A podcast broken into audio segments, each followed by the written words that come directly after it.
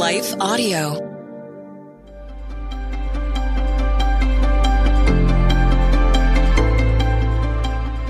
Hello. Thank you for listening to the Crosswalk Devotional. We are so glad to have you listening with us. Today's topic is the Christian community. After a brief message from one of our sponsors, we will listen to today's devotion.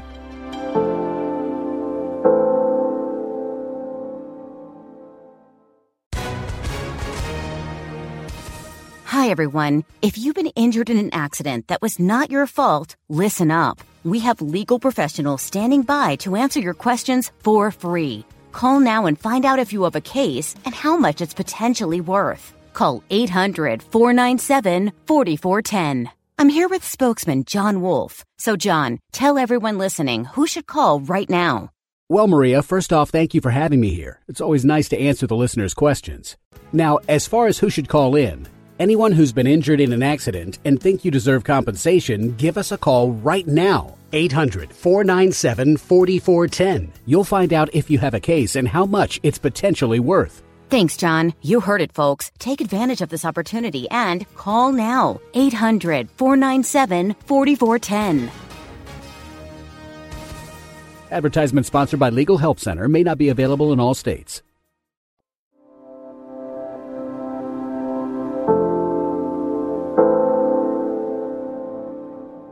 The Call of Community, written and read by Kyle Norman. Let us not stop meeting together, as some are in the habit of doing, but let us encourage one another, and all the more as you see the day approaching. Hebrews 10, verse 25. When our sonny was young, his mother and I put him in a competitive bowling league.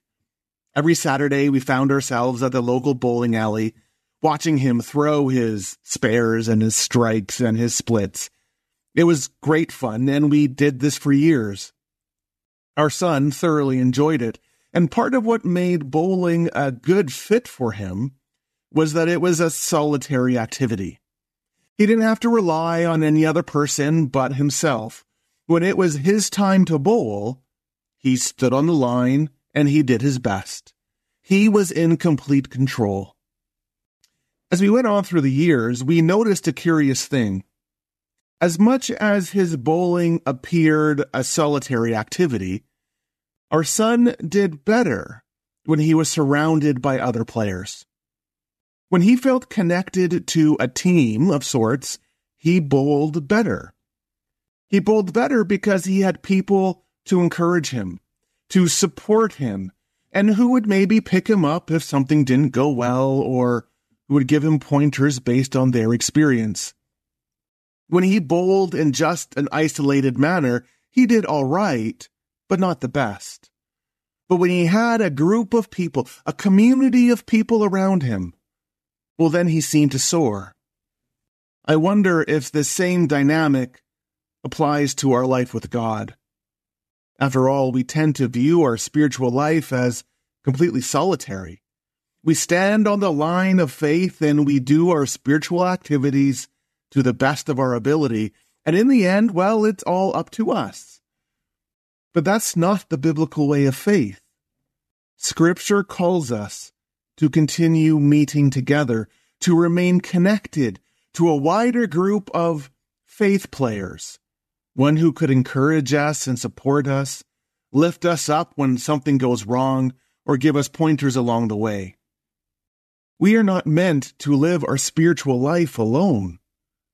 You know, I wonder if this is the reason why so many people find the current trend of faith deconstruction completely isolating and ultimately stifling. As much as this is wrapped up in the language of freedom and liberation, what deconstruction often does is leave us moreless. We stand alone, cut off from anybody who might join us in our spiritual life. I'm sure that there was pressure in the early years of the church for people just to go their own way. After all, as years moved on and as the community struggled with controversies over membership and baptismal protocol, and as persecution seemed to continually increase year after year, I'm sure there were probably people who thought, you know what? I don't need the community. I can live out my faith privately in the safety of my own home because in the end, it's just about believing in Jesus, isn't it? The divinely inspired word comes. Let's not stop meeting together as some are in the habit of doing. Community is important, primarily because it forces us outside of ourselves. We are stretched beyond our own comforts and self protections. The fellowship of faith is transformative. Paul writes that if one part of the body suffers, every part suffers with it. The Christian community reveals itself as it holds the raw and unkempt needs of one of its members. And in doing so, it holds its own vulnerability. And yes, it's true that the community of faith is flawed and imperfect and often messy. It is made up of messy people, after all. But the imperfection of the community doesn't negate the transformative nature of it or our call to it or the spirit of Jesus that can be met within it. Jesus called people into community. The gathering of the disciples was the first act of his earthly ministry. He called people together in his resurrection as well. So after denying him and fleeing from him, these disciples, they are brought together to form this important and world changing community. In fact, it's interesting to note that the only person who does not reconnect with the disciple community is Judas. Following his betrayal, Judas remains completely alone.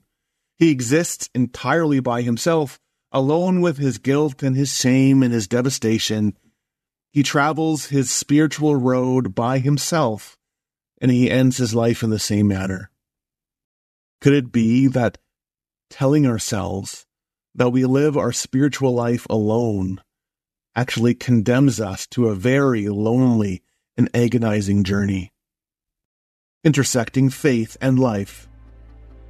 In the church, in the community of faith, we're all in the same place.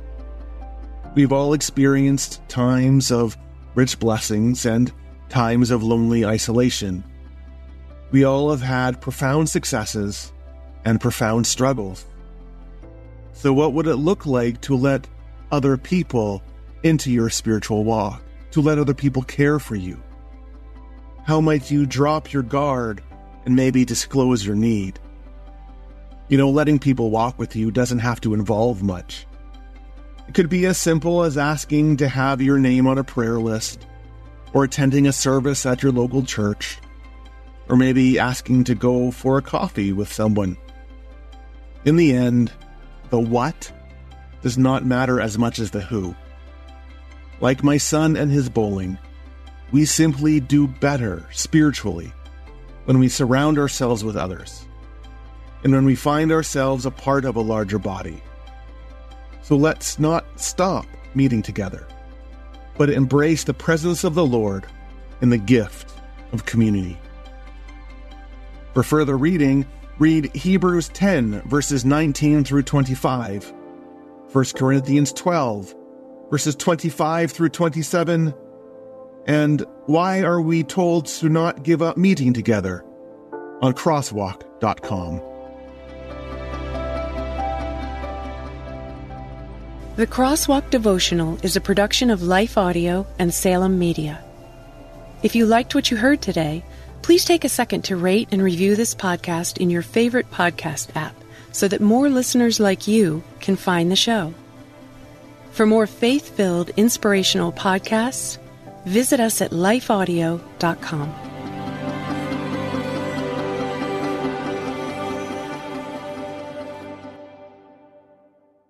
a crazy world out there, moms and dads. I'm Catherine Segars, host of Christian Parent Crazy World, the podcast that tackles tough topics to help you be a godly parent in an ungodly world. Subscribe at lifeaudio.com.